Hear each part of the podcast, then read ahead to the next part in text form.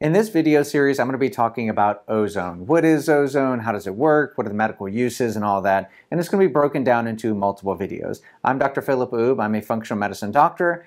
We're going to be talking about ozone. So first question is, what is ozone? The first answer is it's naturally occurring. It's something that happens already in our environment. As lightning strikes around in the clouds or in the air, it, it separates the oxygen molecule into uh, O2, as most people know. The oxygen molecule is O2, and it splits the oxygen into two separate oxygen molecules, and then those molecules attach to other O2s, making O3. Now you have ozone. So ozone is a naturally occurring substance that's created after lightning. It's actually a topical disinfectant. It kills nearly anything that it touches, even better than bleach.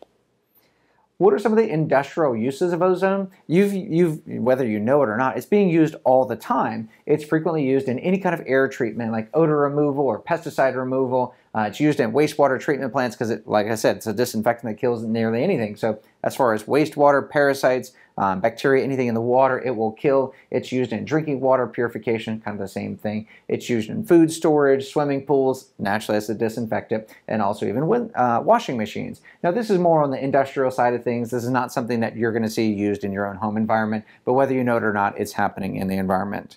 What does the FDA think about ozone as far as the, the medical version of ozone? Since the, the ozone has been used since the 1900s, and um, it, it, was kind of suppressed as pharmaceuticals were developed because it wasn't as needed, and pharmaceutical industry spent a ton of money on marketing to get into the medical schools and things. And as of today, the FDA still states that ozone is a toxic gas with no known medical uses. However, there are 1,700 studies in the last 20 years and growing more and more. So I, I, although the FDA is not really on board with ozone, the benefits and, and, therapies are actually well researched. If you don't believe me, just Google ozone, IV ozone, and ozone insufflation, um, and get looking.